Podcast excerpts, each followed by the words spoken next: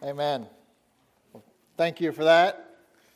That was, uh, was quite a treat for me. Now, um, I wasn't warned that, you know, might be a little emotional, though. Should have warned the brother, helped the brother out here.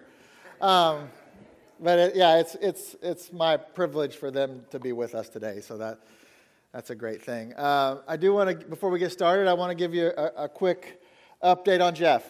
So he's doing better. I, I, was over at his house yesterday morning. Kenny and I got to spend a little bit of time with him, and, and he's doing better. So he wants to again uh, have me thank you for your prayers and ask you to continue praying. I, I you know, I think we're going to see him soon. So, so praise the Lord for that. But, but keep, keep praying for him. Uh, if you have your Bibles with you this morning, I invite you to turn with me to Acts chapter 27. Acts chapter 27. And, and um, just as we're getting started, I again want to offer to you my sincere thanks. Um, I'm so thankful for you as a church body in following the Lord's leading in your life through these past few weeks. And I'm, I'm thankful for your trust in me, or, or at least your trust that I'll follow the Lord in leading you. And, and like I told you last week, I, I'm so thankful for you embracing me and, and my family. It has been um, and it continues to be a joy uh, to be a part of this church, and it's because of you guys. Um, so thank you for that. So today, you know, I guess officially kicks off my leadership here at, at, at this church as lead pastor, and I, I want to express to you today, I want you to know just how excited I am for all that I believe God has in store for us. And while this change is kind of a unique one, and because of that, I trust is going to be a smooth one, and, and we should all praise the Lord for that. It's still a change nonetheless. And one of the interesting, you know, people like change, don't like change. There's, you know, there's all different gamuts of emotion that come with change. But one thing about change is it comes with an element of the unknown. Now, again, for the most part, you know me. I've been here three years. You know what I believe. So this change certainly, uh, hopefully, at least comes with, with less unknown than most. But there's still some that there's an, an inevitability about that. But when it comes to the unknown aspects of this change, here is how I want you to think about it. I want you to think about it with the prospect of opportunity. Because maybe you're in need of a change too. Well, there are changes going on around here, obviously, so you might as well be a part of it. It just means that there's a new opportunity for you to get on board with all that God is doing here. And that should be exciting for you. Another thing change represents is, is, is that God's doing something. God's up to something. And I believe good things are happening and God is moving. And I just want to tell you today that you don't want to miss it. Listen, the, the, the train's taking off. You don't want to get left at the station. You need to get excited with us and get on board. We need to do all this together. And the natural thing for me to do to, today, in my first official Sunday as your lead pastor, is to tell you how to do what I just talked about, to tell you how to get on board with us and, and to cast vision and, and lay out all my plans. But the truth be told, we're not, we're not changing that stuff. How you get on board is the same as it has been. It's our path of growth. It's attending, learning, engaging, and leading. Our vision, for the most part, it's staying the same. So I don't feel like I need to, to preach that type of message today. Now, if you're new and you're not quite aware of our path of growth or our vision for, for being a ascending church outwardly and how we're going to strengthen families to the glory of God inwardly, well, keep coming. Just keep coming. I promise you that you're going to learn all about that soon enough. But what I want to give you instead of that, what I want to give you today is a warning. And listen, I'm sorry. I mean, I, I wanted to be all like rah rah and celebratory. It's not the way God made me, but you know, listen, you voted for me. At least some of you did. I know not everybody, this is people, but some of you did. But in spite of today's sermon being a warning, uh, listen, I, I really do hope it's an encouragement because I mean it from the bottom of my heart when I say that I want you on board. that I don't want you to miss out on what God is doing. And, and so, what today is in, in the form of this warning is preparation. It's going to allow us to get ready. And today, the warning is going to be about some wins. Some wins, W I N D S. And this is kind of a follow up to, to our sermon last week out of Mark chapter 4.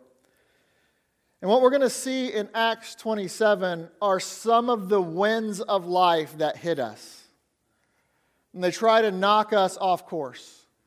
And I'm just telling you that God has a course for us, for this church, for you, and for your family. But if you don't understand the wind warnings that we are going to be talking about today, you risk missing it. You risk missing all that God has. And I think this is especially important for us today because, because here, here's what I know. If it is in fact true that, that God's up to something and God's moving and He wants us to do more and allow Jeff to slide over in, into a position to, to allow us to do more there and then do more here, if, if that's all true, which i I fully believe it is, then, then that means that it's not going to go unnoticed. That means Satan's going to take note. Listen, this transition that we're in the midst of, it is, it is smooth. It's unique and it's smooth. And that's the last thing Satan wants. He wants it to be a bumpy road. He doesn't want it to be a smooth transition, and, and I promise you that at some point he's going to fight back. And then this morning, what I want to do today is I want to show you exactly how he's going to fight back, how he is going to push back through these winds that we see. Acts 27, in my opinion, is one of those paramount passages dealing with spiritual warfare. It's one that you have to understand. It's one that you have to get down. A couple of weeks ago, I mentioned in, in, passing when we, were, when we were looking at the first part of 2 Corinthians chapter 10, and we were talking about the strongholds, I mentioned to you that 2 Samuel chapter 5 is a key for understanding how to overcome strongholds. Well, that's a paramount passage, too. I, I, I promise one day we'll get to that, and I'll, I'll show you how that, that breaks down. I didn't do that then. But Acts 27 that we're going to look at today is, is that. It's that when it comes to spiritual warfare. So it is imperative that we get this today, that we recognize the winds that, that blow against each one of us and against churches, and know what to do in the face of them. And so that's what today's about. And listen, you know, today's a different day. Today's a different day. We, we have guests. It's my first Sunday. And so the, this message is, this message is going to be a little bit different. It's not the normal, the type that, that, that I will preach and, and will continue to preach. And I promise you, we'll get, all, we'll get back to all that. We're going to get back to Second Corinthians very soon. We're going to keep going through that book and finishing out. That's all coming. But I needed to clear a space today to give you what we're going to, what we're going to look at. And today we're going to walk through a good portion of this chapter in Acts chapter 27. And I'm just going to pull out some principles along the way and some lessons that we need to learn through them. So, so we're going to build to something. And, and listen, I'll, I'll tell you up front, I don't have the time, and I, and I, I won't keep you extra long, or, or, I'll try not to. We don't have the time to build everything I, I want to build today. We'll, we'll, we'll get to it all one day. I, just, I want to give you the, the surface level of what we need to see here in our, our first Sunday together in this form. But we're going to build to something, and I'm going to try to put a bow on it at the end. And so you'll have to stay with me through this. So you ready? Amen. All right, well, praise the Lord. Let's open up in a word of prayer. Let's ask God to bless our time, and then we're going to get into our passage. Dear Heavenly Father, we love you so much. We love you for who you are, Lord. That song, what kind of love is this, Lord? Seriously, that, that you would die for us. We thank you for it, Lord. And but because of it, now we have a responsibility to do something about it. Those of us that know you, that have accepted that gift. So, Lord, I pray that you use this passage today to prepare us for all that's ahead, to be able to recognize the winds that we're going to face, and then how to, to combat them in, in the spiritual warfare uh, that we face in, in our everyday life. God, I ask you to be glorified in it. I ask everything that is said to be true to your word. Lord, and I ask all this in Jesus' precious name. Amen. Okay, so Acts chapter 27 is a story of the first part of, of Paul's trip to Rome as a prisoner. And, it, and it's, for those of you who are familiar, it's a very rough trip. It includes a shipwreck, that sort of thing. And, and I'm going to set the context for you because in the, in the chapters leading up to chapter 27, actually all the way back into chapter 21 and chapter 22, Paul has been arrested. He spends two years in prison in Caesarea, which, which is on the Mediterranean uh, coast of Israel. And Paul was accused of crimes by the Jewish leaders. He was put on trial before the governor, Festus. You know, Acts chapter 26, he's on trial before King Agrippa. And during that time, Paul demanded his right as a Roman citizen to be tried by Caesar. And so if Festus agrees, he knows he has to allow him, and, and he eventually sends Paul to Rome to stand trial. And so that brings us to Acts chapter 27. Acts chapter 27 describes the first leg of Paul's trip to Rome to stand trial as a prisoner. So this was his course at this time of life, you know, his course, so to speak. And as you're probably aware, we've talked about it many times, the Bible calls our life, particularly our spiritual life, calls it a course many times. For example, Paul was all about his course of life and finishes his course of life. These are verses many of you will be familiar with, but Acts chapter 20, verse 24, Paul said, But none of these things move me. Neither count I my life dear unto myself, so that I might finish my course with joy and the ministry which I have received of the Lord Jesus to testify the gospel of the grace of God. And at the end of his life, the last book Paul wrote, he said, I fought a good fight. In, in 2 Timothy 4 7, he said, I fought a good fight. I finished my course. I've kept the faith. And Paul used this analogy, and he uses an, other analogies like race and, and course and, and these sorts of things. And he uses them because that, that's exactly how he viewed his life. He saw it as having a, a definite beginning and end, and he saw it with stages in between. He saw it with a goal in sight to finish well, to receive crowns to the glory of God. And he saw it as an exercise that included strategy and mission. And that's because, as it turns out, our course is an obstacle course. I mean, you might not have known that when you got saved, but now you do. It's an obstacle course. And the obstacles that we face in this course are, are wins. They're the wins that we're going to see today. So, this trip, this course, this journey, this voyage we see Paul take is a great picture of our life. And it is a great picture of the life of our church, or at least your involvement in it, and the risk associated with your involvement in this church. And so, with that context in mind, let's, let's pick it up in verse 1. Like I said, we're just going to walk through this piece by piece and, and, and pull some principles and lessons out. Verse 1 And when it was determined that we should sail into Italy, they delivered Paul and certain other prisoners under one named Julius, a centurion of Augustus's band.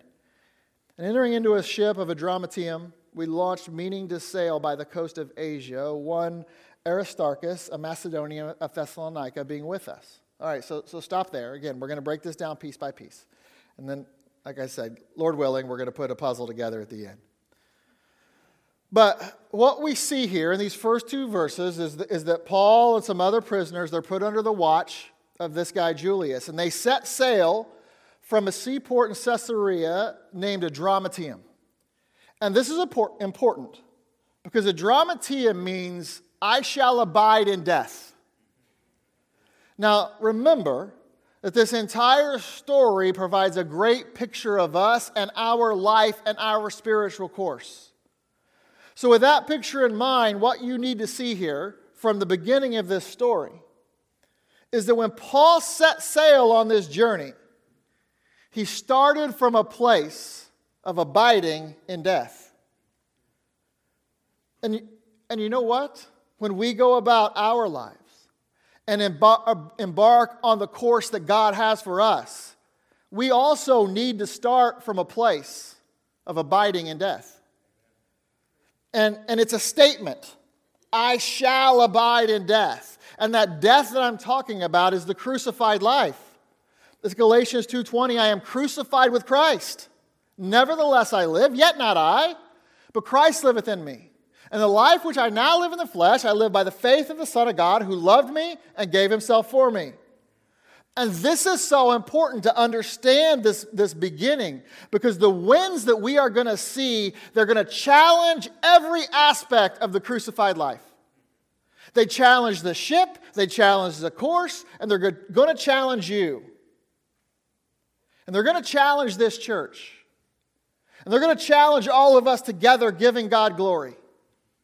So we have to be aware of it. We have to understand it. And we have to start from a place of abiding in death.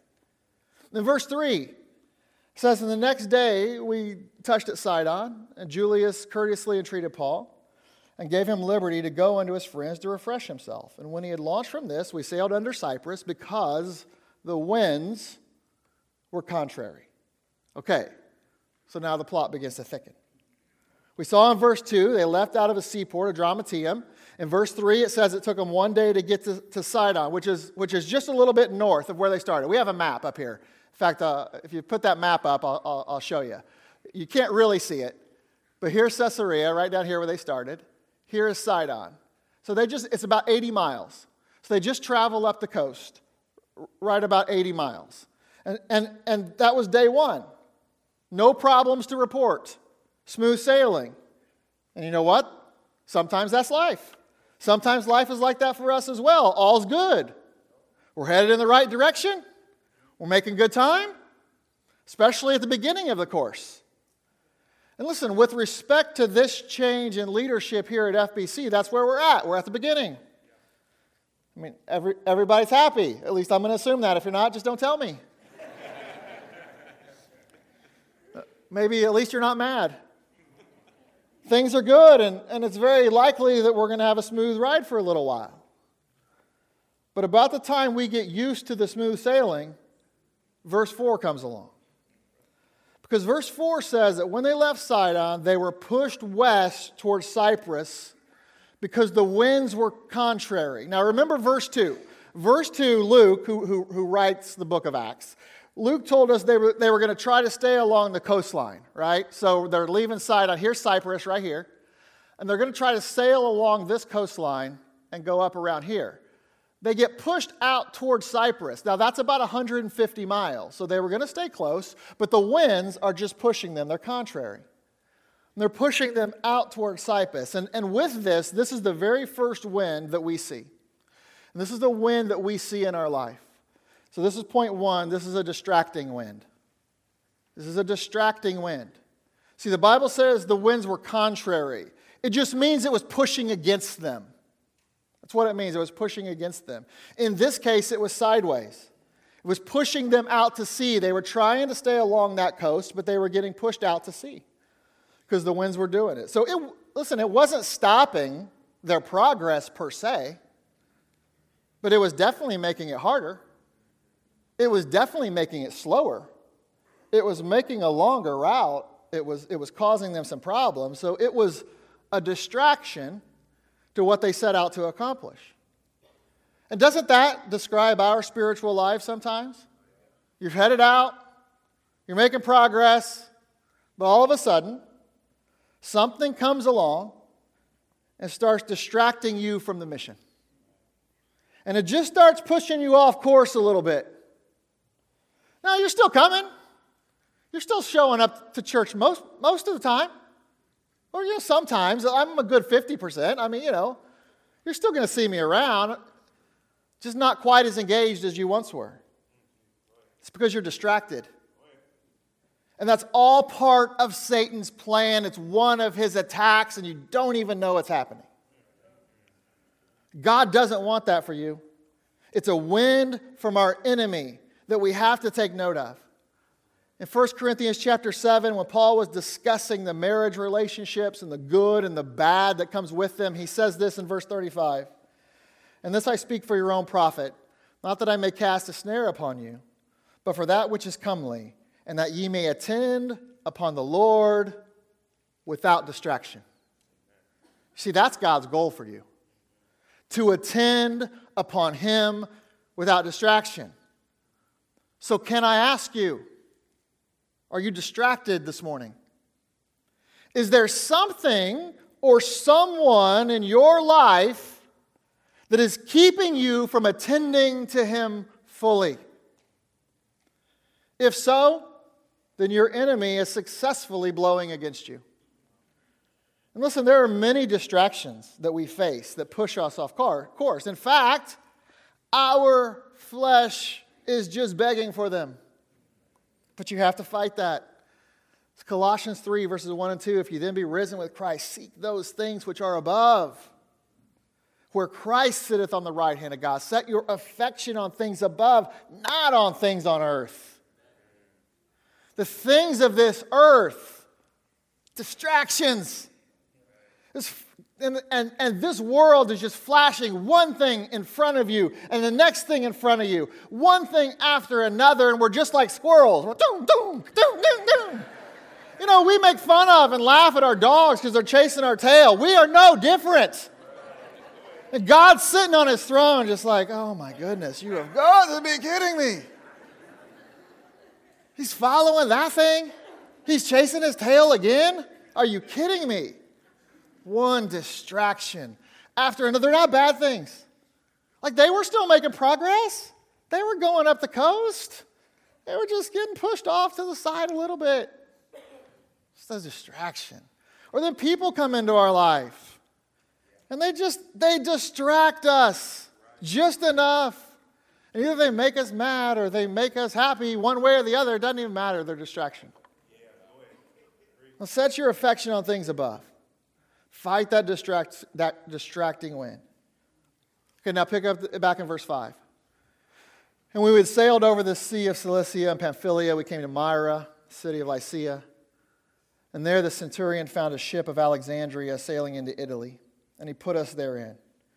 And we had sailed slowly many days, and scarce were come over under Cnidus, the wind not suffering us, not allowing us.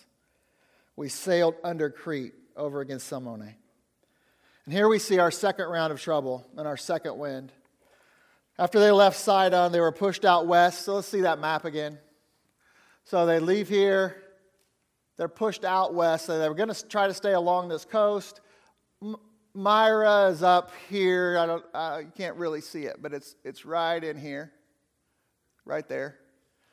So they were going to try to stay along the coast, but they got pushed out to Cyprus. So they just kind of scoot around Cyprus. They go past Cilicia, Pamphylia, and they come to Myra. And so then after that, they're, they're trying to, they're, you know, they're going to they're gonna try to make some, some ground, but they hit this wind that won't allow them. They're going to try to, so Rome, you know, is over here. So they're going to try to kind of go through here. Down here's Crete. The wind wouldn't allow them to go this way it pushes them down under Crete. It, it stopped them, it stopped their path where they were going. And in Myra, Julius makes a decision that they need to change ships. He wanted them to get in something bigger so that the winds wouldn't push them as much as they pushed in the last leg. So he found a ship out of Alexandria, sailing to Italy, into Rome. And that's the ship he chooses. I'm sure is more comfortable, probably easier to read. I don't know. But listen, as soon as they got into that ship from Alexandria, they were actually doing okay. They were just distracted. They changed ships to make the route easier. And as soon as they changed ships from Alexandria, they hit the second type of wind. And this one wouldn't let them move forward. This one nearly stopped them. They had to change their course completely. The Bible says they sailed slowly many days because the wind was not suffering them or allowing them to make good progress. They even changed routes. And for us, here's the principle and here's the picture this wind is a doctrinal wind. And I say that because Alexandria is in Egypt. And Egypt is a picture of the world. This is the entire story of the Exodus. It's never mentioned in a good light. Egypt isn't. And neither is Alexandria. The first time Alexandria is mentioned in the Bible is in Acts 6, verse 9, and it's linked with unbelievers and the persecution and eventual death of Stephen. The second time Alexandria is mentioned in the Bible is Acts 18:24, and it involved Apollos, who was a good man, even called mighty in the scriptures, but in the context, he was teaching bad doctrine. He was still teaching the baptism of John, and Aquila and Priscilla come to set him straight. And, and we don't have time to go into this, but very quickly, when it comes to our Bible, when it comes to the Word of God, there are two lines. There are two lines of Bible. There's God's line out of Antioch, which gives us the King James Bible. There's another line that is not God's line out of Alexandria that gives us every other English Bible. And in contrast to Alexandria, every time you, you see Antioch mentioned in the Bible, it is set in a good light. The first mention is Acts 6 5. Probably no coincidence that it's the same chapter as Alexandria's first mention. And the context is it being the home of a spirit filled deacon. It's also where the followers of Christ were first called Christians. That's in Acts 11 26. And when he had found him, he brought him into Antioch, and it came to pass that a whole year they assembled themselves with the church, taught many people, and the disciples were first called Christians, or the disciples were called Christians first in Antioch. So let me make this very simple for you Antioch, good, Alexandria, bad. Got it? But in context, Alexandria represents doctrinal confusion. And listen, this is a wind that some Christians face from time to time. And they hear about, or they read about, or they talk to someone about some doctrine, and they get confused about what they believe. And now 2 Peter 1.20 tells us that knowing this first, that no prophecy of Scripture is, is of any private interpretation. That means we need God's interpretation of the Bible. You need pure doctrine if you are going to stay on course. This doctrinal wind will stop you. You change courses. At the very least, it slows down your progress to the point of ineffectiveness for Christ. And we don't want that. There's so much more to say about it, but we don't have time. Back to Acts 27. We've made it to verse 8.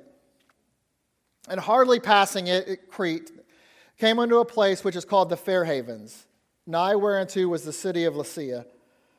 When now, when much time was spent, and when sailing was now dangerous, because the fast was now already past, Paul admonished them. And we'll see Paul's admonishment here in a little bit, but skip down to verse 12. Because the haven was not commodious to winter in, the more part advised to depart thence also, if by any means they might attend unto Phoenice, and there to winter, which is a haven of Crete, and lieth toward the southwest and northwest.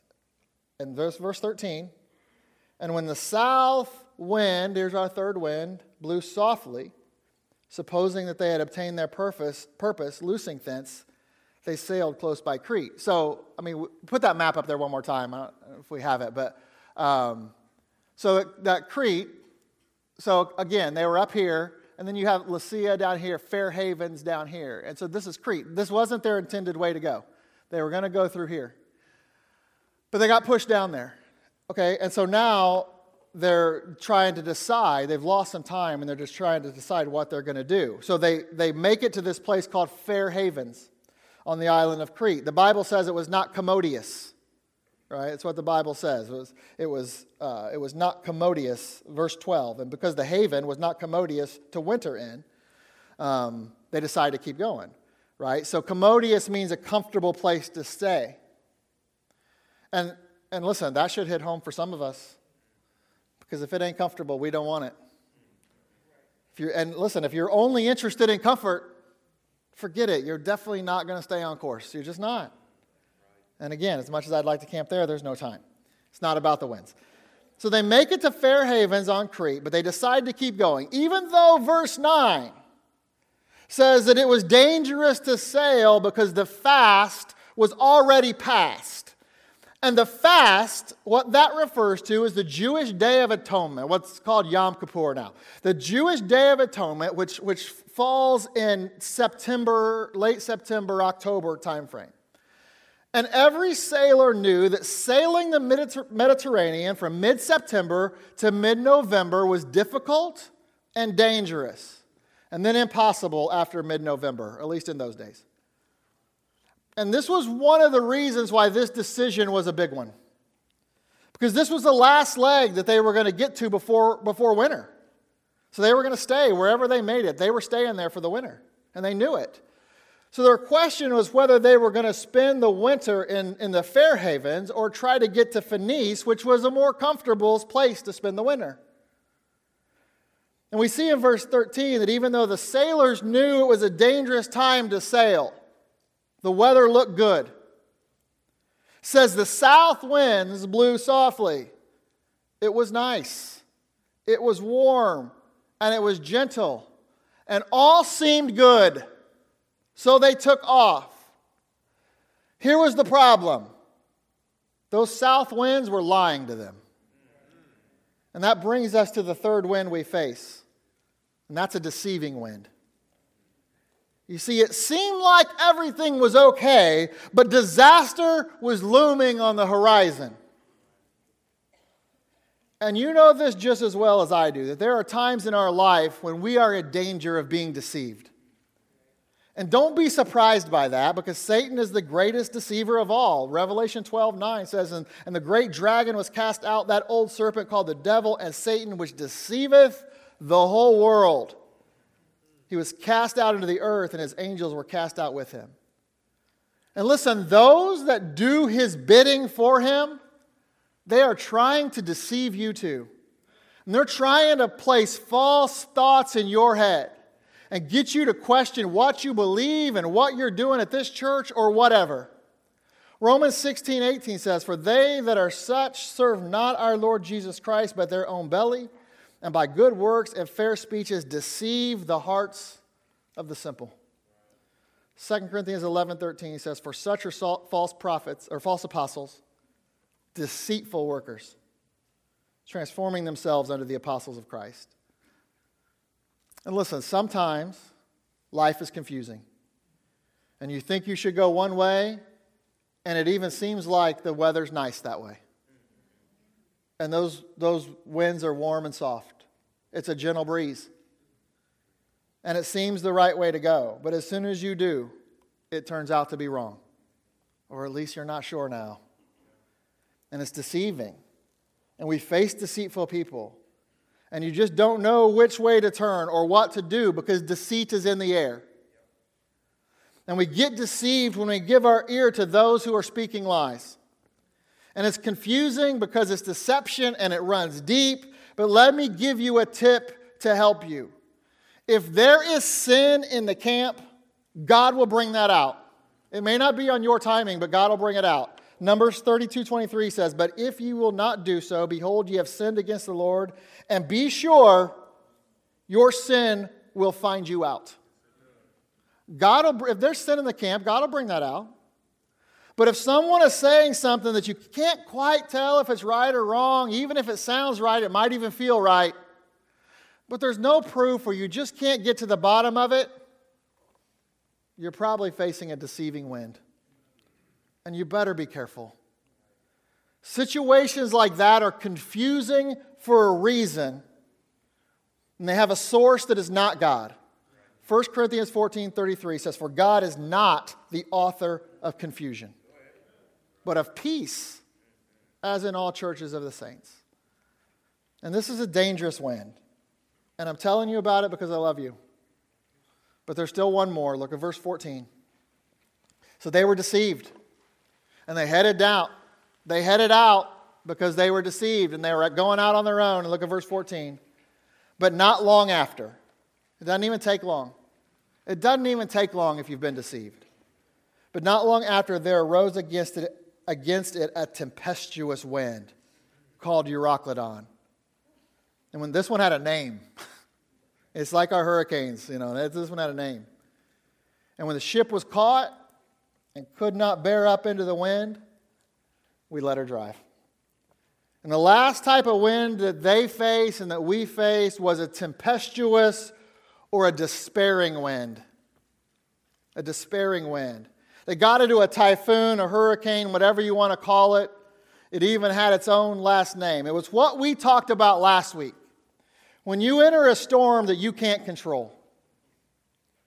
And listen, there are times in life that we face despairing winds. And maybe it's a, a, a, bad diagnosis, maybe it's the loss of a loved one, a tragedy of some sort. It can actually be many things. But the bottom line is it is something that is too much for us to handle on our own. It's overwhelming. And you don't know what to do. and you don't know how to go on. You feel like David did at the beginning of Psalm chapter 13. He said, How long wilt thou forget me, O Lord, forever? How long wilt thou hide thy face from me? How long shall I take counsel in my soul, having sorrow in my heart daily? How long shall my enemy be exalted over me? Consider and hear me. God, I'm crying out to you. Something has to change here. Consider and hear me, O Lord my God. Lighten mine eyes, lest I sleep the sleep of death. I can't do it any longer. Lest mine enemies say I prevailed against him, and those that trouble me rejoice when I am moved. That's despair. And obviously, the risk that, that comes with this wind is that this becomes all consuming and you don't even consider your course for the Lord anymore. You don't feel like you can. Or maybe you even get mad at God and you throw in the towel completely. But I need you to know that if you are in that situation today, there is hope. There is hope to stay on course. Even if your physical ability to serve Him has been removed or diminished, there is an answer found in this chapter.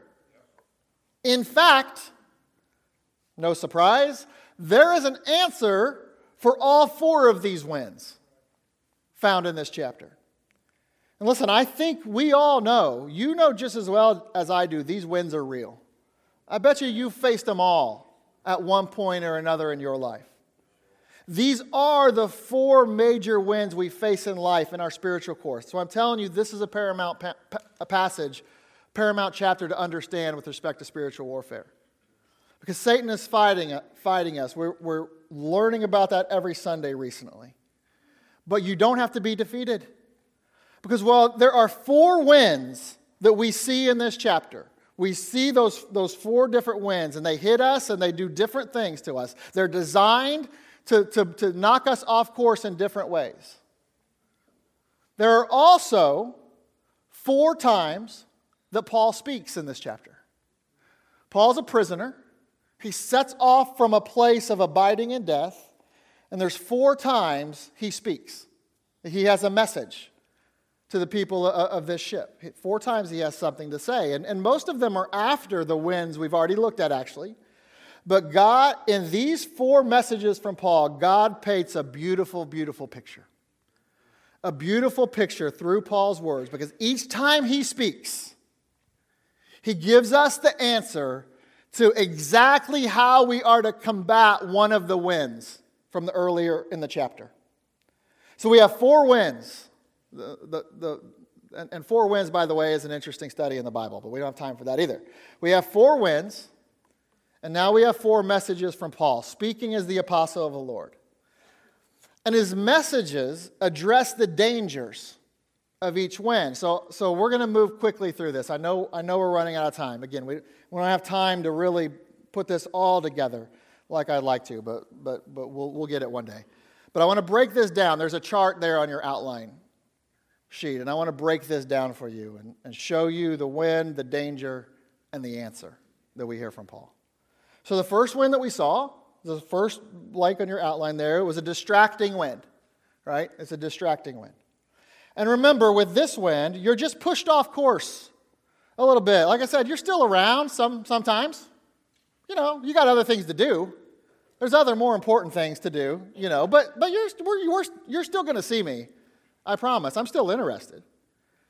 You just headed off course a little bit because you're distracted. You're distracted by something the world is offering you, or maybe it's something someone has done to you. And, and we didn't get into all this, and, and there's not time, but the Bible has a word for it, and it's, it's, it's just carnal. If you're distracted, it's carnality. Because the distraction, whatever it is, this is why I say it. The, the, the, what the distraction does is it just feeds your flesh. So it's either a fleshly desire according to 1 Timothy 2:16 Or, or maybe it's just something, it could be something that someone did or whatever, and it hits your pride. And instead of living the crucified life and dying to yourself, instead you rise up in defense of self.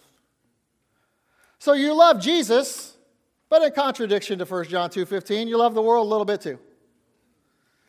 Or in contradiction to Galatians 5 verses 16 and 17, you love yourself a little bit too much.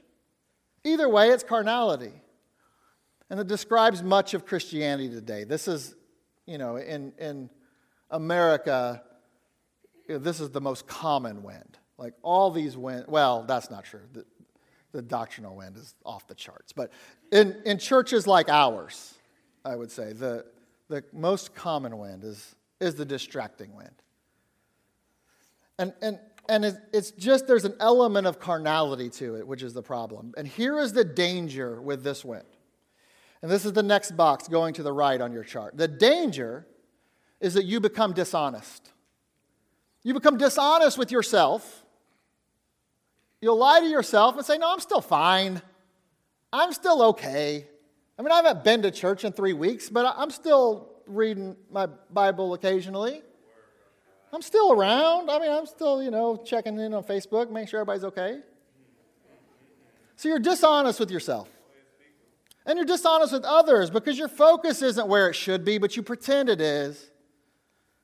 And here's one trigger that you need to be aware of, and that should clue you in that, that you're facing this wind. It's anytime you find yourself justifying yourself. If you find yourself having to just, if you feel like you're justifying yourself either to yourself or to the Lord or to someone else, you, at that point you need to check yourself. And listen, you need to check yourself and you need to listen to Paul. Because Paul gives us the answer with this wind. The first time he speaks in this, this chapter. The first time Paul speaks in this chapter is in verse 10, back in verse 10, when they were trying to figure out which way they were going to go, and they were deciding to keep moving. Paul says, verse 10, and said unto them, This is Paul, Sirs, I perceive that this voyage will be with hurt and much damage, not only of the lading and the ship, but also of our lives.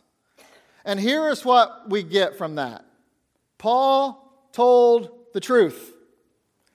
He just told, they wanted to go on. And he's like, listen, guys, if we go on, we're going to die. I perceive this will come with much hurt and much damage, not only to the ship, but also to our lives. He told the truth. And here's the lesson for us combating the distracting wind it's just very simple be honest.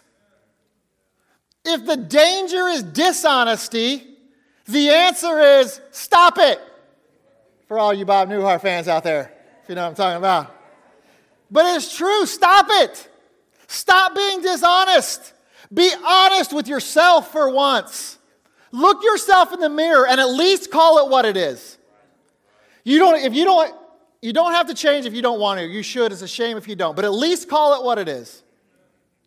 Be honest with yourself and warn yourself, just like Paul warned the others on that ship. This is the same type of admonition that he gave to the Corinthians in 2 Corinthians 13, verse 5. He said, Examine yourselves whether ye be in the faith, prove your own selves. Know ye not your own selves, how that Jesus Christ is in you, except ye be reprobates? It's like you need to be honest with yourself. Sometimes we just have to be willing to admit, like Paul did in Romans 7 18, for I know that in me, that is in my flesh, dwelleth no good thing. I know the distractions are coming, and I'm susceptible to them.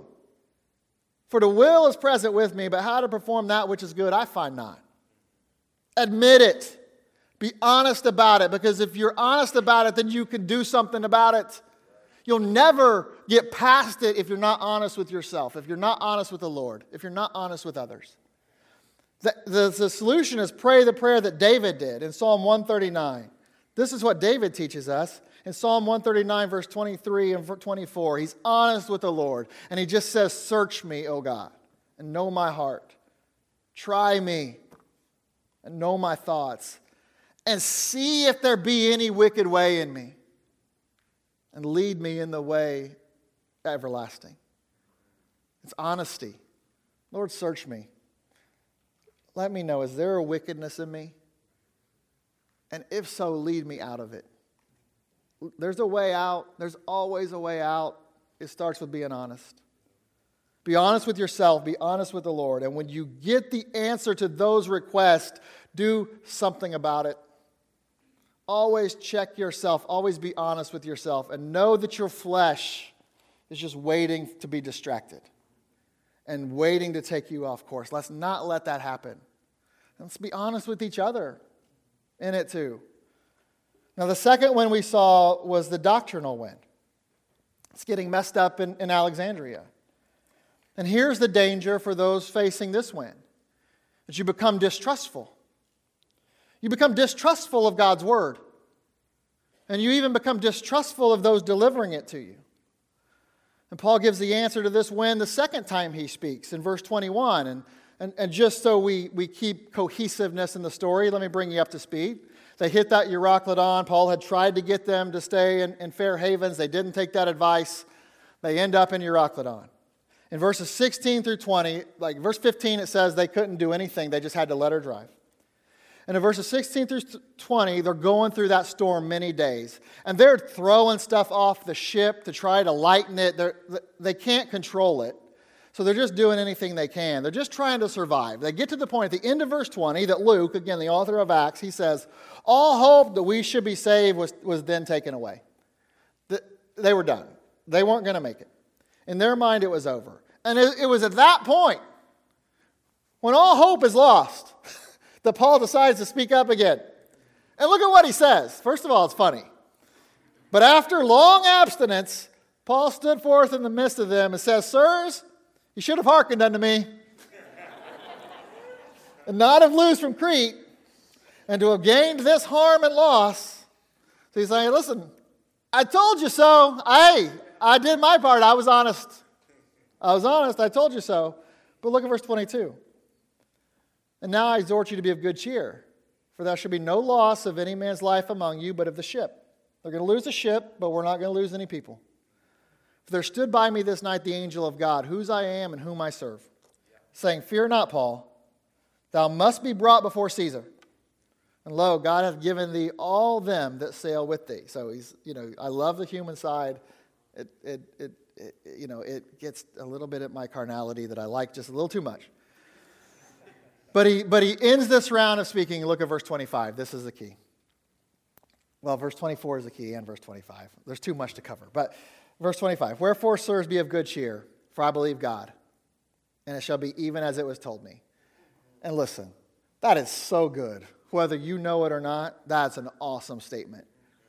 And that is the answer to the doctrinal wind believe God. Let God be true and every man a liar. When it comes, when you're not sure how to handle some doctrinal positions, believe God. And you say, well, that sounds simple. Yeah, that's what I'm trying to do. No, you didn't, that means you didn't catch what, what, it, what he really said. Because there are a whole lot of churchgoers who believe in God, but they don't believe God. So, did you hear that? Listen, I'm going to say it one more time. There are a whole lot of Christians who believe in God, but they don't believe God. You see, believing in the gospel is a lot easier than living out the gospel.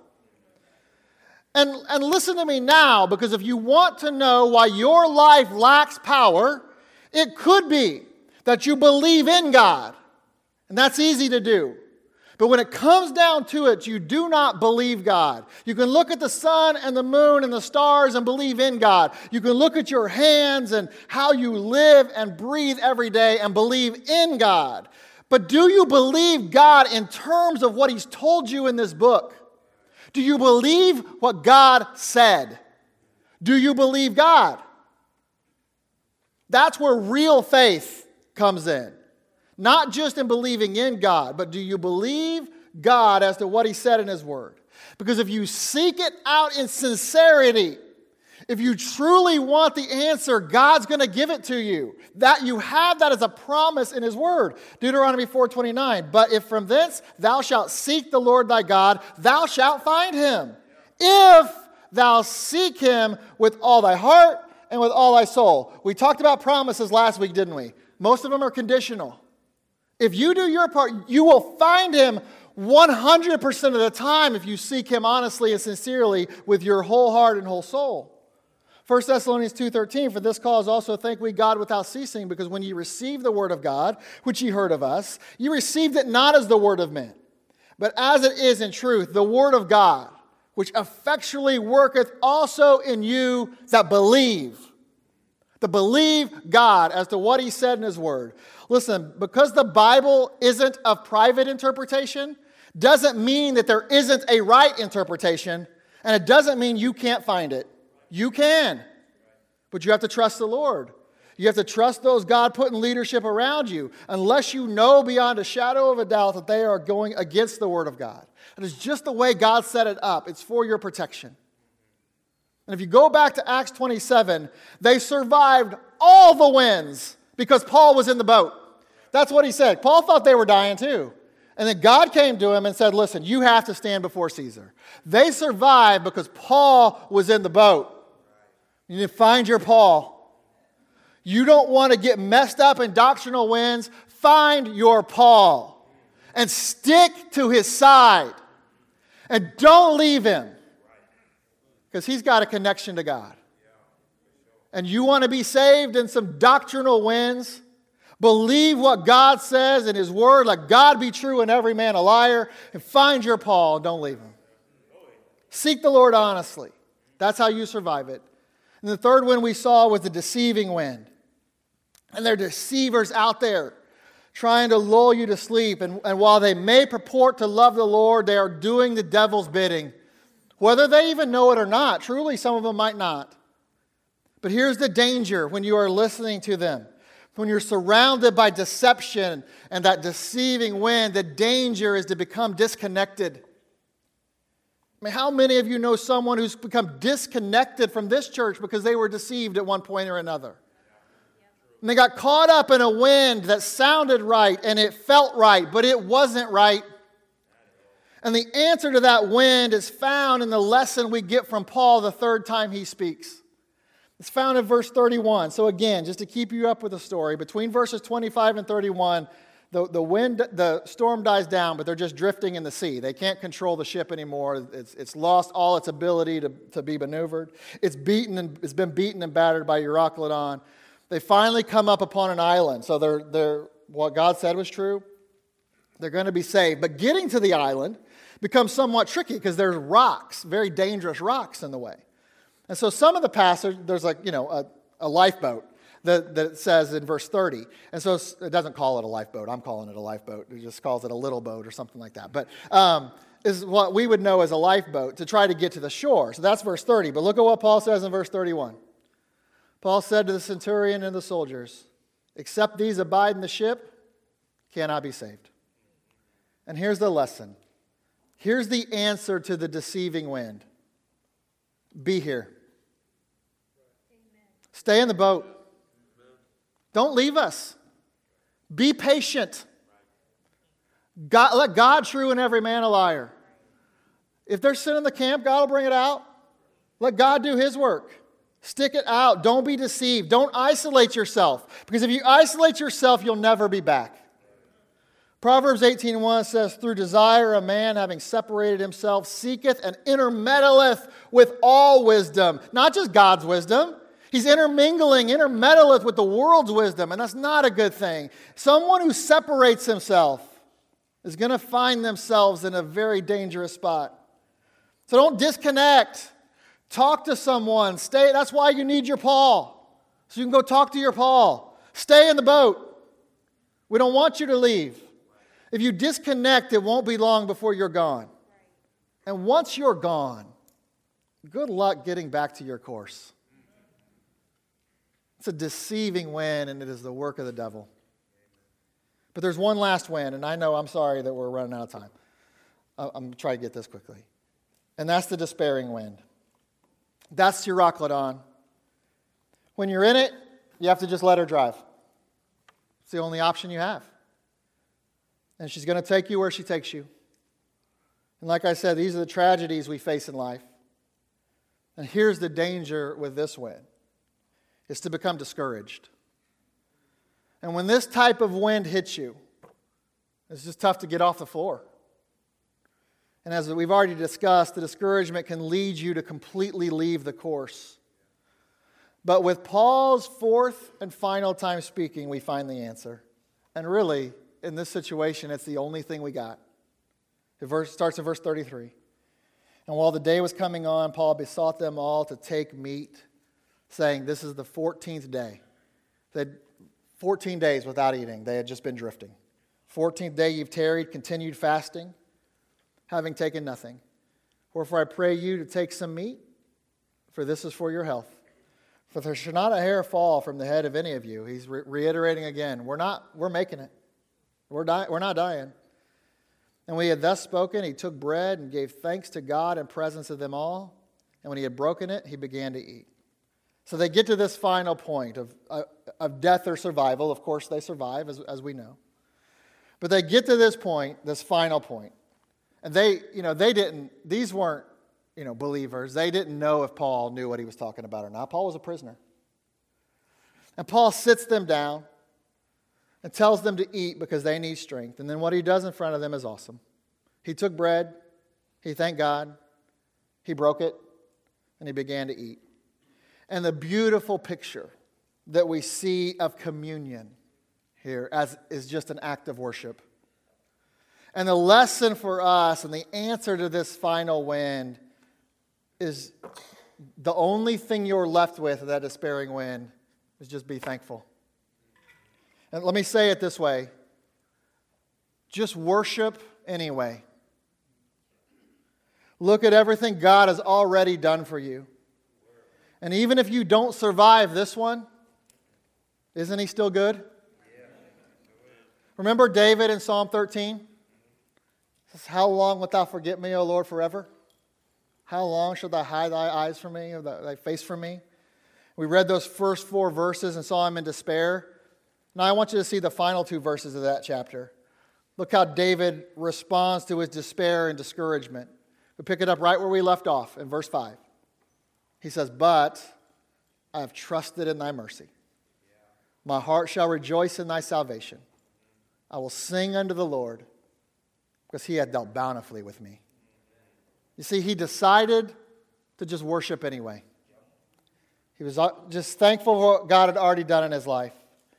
And we don't see anywhere in that chapter that David's situation changed, but his heart did. He didn't allow the discouragement that he was feeling take him to the place of throwing in the towel. His response instead was, All I can do is thank the Lord anyway. And I don't know where this is going to end. But God, I, I admit that you're still good. And I'm going to worship you anyway. He knew and acknowledged that God had dealt bountifully with him no matter the outcomes. And when that happens, when you're able to get to that point, you stay on the course. And God gets honor out of your life, even if He takes you home. God gets honor out of your life, and we're all edified because of it. The testimony a person has in that situation is incredible. That God can use for the church at large. And listen, I, I, I know that I, I rushed through this, we're, we're out of time. But those are the winds that we are going to face. And maybe things are going well today, and I hope they are, but if so, I'm telling you, a wind's coming. So let's recognize the dangers and let's seek out the answers. We do not have to let those winds defeat us. I want this church to be stronger than ever, and I want all of you in it with us together. And, and speaking of being in this together, I am in this Christian life with Kenny Morgan. So I told you, he's my best friend. And not only is he a friend of mine, he's a friend of this church. And, and since he was so kind to be with us uh, on this special day for me, um, I want to ask him to come up and, and, and close us out in prayer. Um, and then, and then when, he's, when he's done praying, we're still going to sing. The praise team will come up during the prayer. Um, but I want Kenny to close us out.